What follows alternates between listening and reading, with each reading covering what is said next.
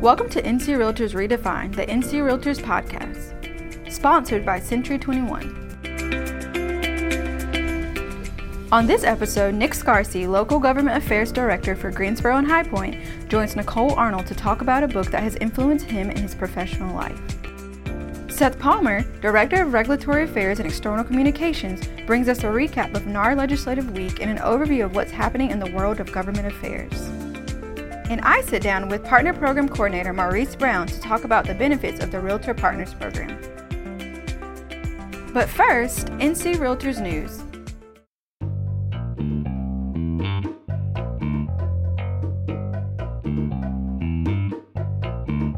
We are thrilled to announce author, activist, and actor Michael Fosberg will headline Mosaic, NC Realtors' inaugural diversity conference this fall. In his engaging sessions and speeches, Michael advocates organizations to cultivate a culture of inclusion and diversity. Mosaic is happening October 8th in Charlotte and will bring together realtors from across the state to engage in discussions on diversity. Visit ncrealtors.org for more information and to register. Want a chance to meet Exchange 19 keynote speaker and legend Diana Nyad? Enter our Exchange 19 website scavenger hunt. Winners will receive a ticket to an exclusive meet and greet with Diana. The contest runs July 1st through July 31st. Visit exchange19.com for more details.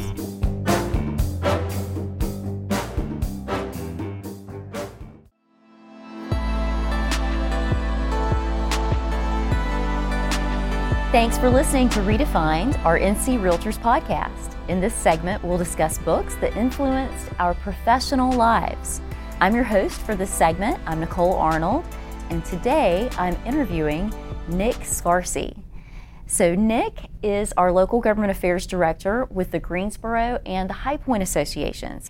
And we are going to talk about a book today called Without Saying a Word Master the Science of Body Language and Maximize Your Success by husband and wife team Kasia Wezowski and Patryk Wezowski. Tell us a little bit about what attracted you to Without Saying a Word in the first place. Sure. So, um, in sort of the everyday course of my work, I think it's really important to understand reading body language and being mindful of your own body language. And um, really, I just read a short description of it and it really drew me in. All right, well, tell us a little bit about the author. They based their research and experiments on themselves, but also on others. And who particularly did they look at? Yes, this is interesting, especially for us in government affairs. Um, they really looked closely at the presidential races in 2012 and 2016. Um, you know, they found that Barack Obama was very warm and opening, he was expressive, he was very um, very much open to listening even to his opponent Mitt Romney during debates, um, and a lot of his, his body language was open during those. Um, whereas they felt that Mitt Romney was very mechanical and stiff. Um, he's a little bit harder to get a read on and harder for him to connect to. So you fast forward to 2016, and that was also very similar to Hillary Clinton's um, body language and style.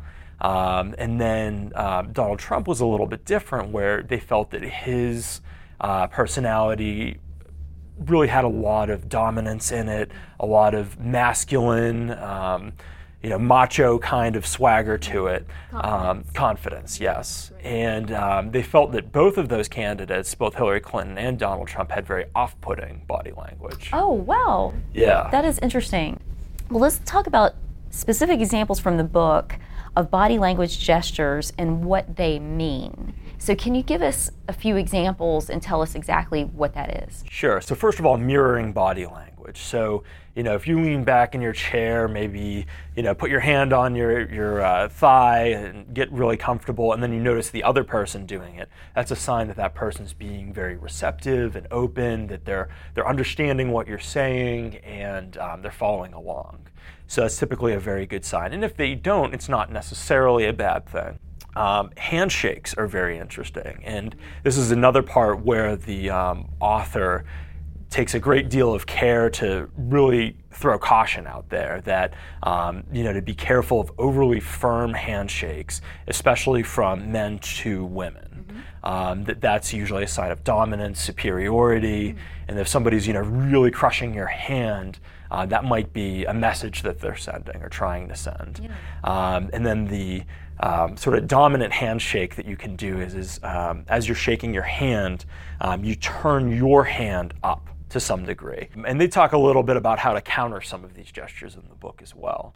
How do you think this book has helped you professionally? Sure. I think learning that um, you know body language is often portrayed faster than thoughts or before you can control yourself really goes to show you that you got to learn how to read body language to be effective.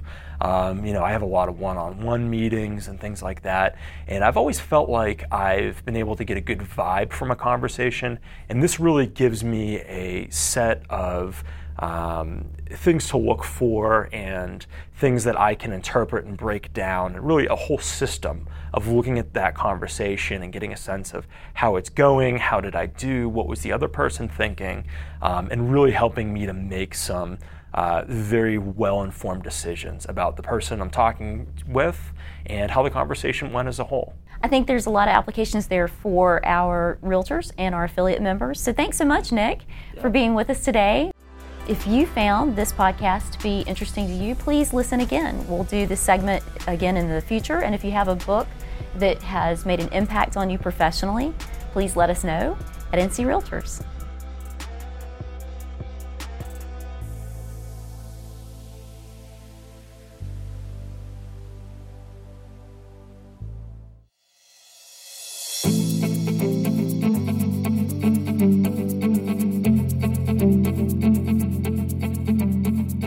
Joining me now is NC Realtors Partner Program Coordinator Maurice Brown. Welcome, Maurice. Hey, thank you for having me.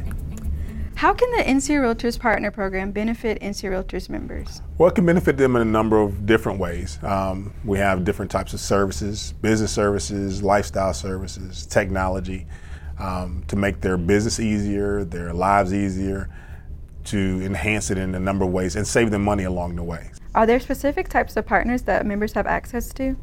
Uh, yes, they're geared towards their business and their personal lifestyle. We have, um, you know, four categories. We have insurance services because they need errors and omissions, and then personal insurance. Um, we have lifestyle services that kind of goes into fitness and travel, and we have technology because you know real estate is moving at a fast pace, and technology is part of that now. So we want to make sure we're in those areas, and then the general business services such as you know uh, legal background, marketing, business supplies. So we want to make sure that we cover all angles, and we're looking to expand that as we move forward. Um, so there's tons of partners. You can always go to the website to check them out. Um, you know, www.ncrealtors.org forward slash save. Um, and we're constantly adding and constantly updating. Partners are running specials all the time for our members specifically. Well, thanks for joining us today, Maurice.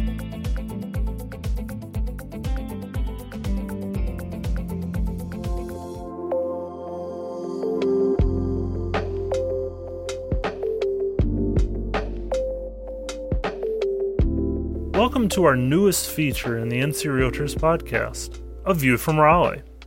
Each month, we will feature an important story from the NC Realtors Government Affairs team, as well as give you an update about what's going on on Jones Street with the North Carolina General Assembly. First, let's take a look back at the National Association of Realtors legislative meetings. May 13th through the 17th saw realtors from across the country descend on Washington, D.C. for this annual event. As usual, North Carolina was well represented, with a delegation of members coming in from the mountains to the coast. Over the five days, attendees had a chance to hear important updates regarding Realtor Party programs, legislative and regulatory issues facing the industry, and so much more.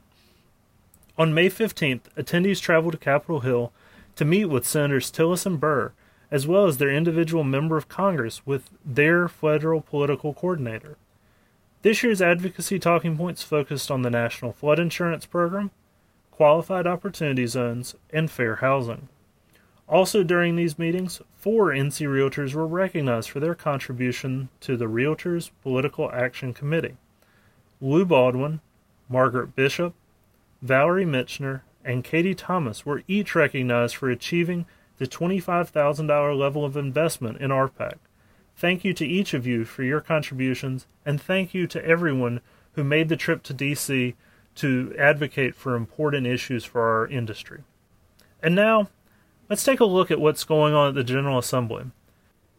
Over the past month, legislators have been working hard to complete the biennial budget process. Both chambers have approved their respective budget packages, and now they are in the conference process and engaging with the governor, working towards a resolution. Remember, a budget must be passed by the General Assembly by the end of the fiscal year in order for the government to remain funded at its current levels. Also, we have seen a lot of discussion by both chambers on important realtor priorities like association health plans, private road maintenance agreements, and short term rental regulation. We are continuing to follow multiple pieces of legislation, so make sure to watch each week's Realtor Advocate for updated information about the progress of these important issues. And make sure to listen to next month's edition, where we'll feature a new story from the Government Affairs Department, as well as let you know what has gone on at the General Assembly.